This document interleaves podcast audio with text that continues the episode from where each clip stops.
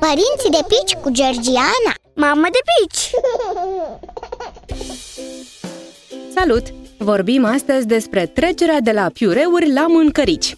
Un moment de care părinții se tem mai mult decât copiii. Și asta din cauza că ne este teamă să nu se înnece cumva copilul cu bucățile de mâncare.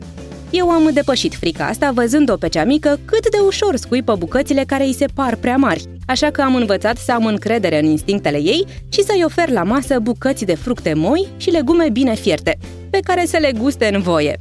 Cu toate astea, mi-e destul de greu să renunț la piureuri, căci sunt foarte comode. Pui frumos ingredientele în castron, le zăpăcești un pic cu blenderul și masa e gata.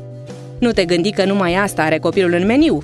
Nici nu e recomandat să-i dai prea mult timp numai piureuri, căci riști ca cel mic să refuze apoi mâncarea în alte forme. Următoarea etapă, după piureuri, e cea a mâncării pasate cu furculița. Petița noastră a început să servească așa ceva pe la 8-9 luni, fără mari obiecții legate de consistența mâncării. Așa că acum, la aproape 11 luni, are un meniu destul de variat, care cuprinde atât piureuri și supe creme, cât și mâncărici pasate și chiar ciorbițe cu legume tăiate mărunțel iar de mâncat singură se descurcă de minune, manevrând cu dexteritatea ei în creștere, biscuiți și bucăți de fructe și legume. Pe scurt, piureurile nu trebuie să dispară din meniul copilului, dar e de preferat să-l obișnuiești încet încet și cu mâncărici, încurajându-l să mestece bine fiecare gură de mâncare. Poftă mare!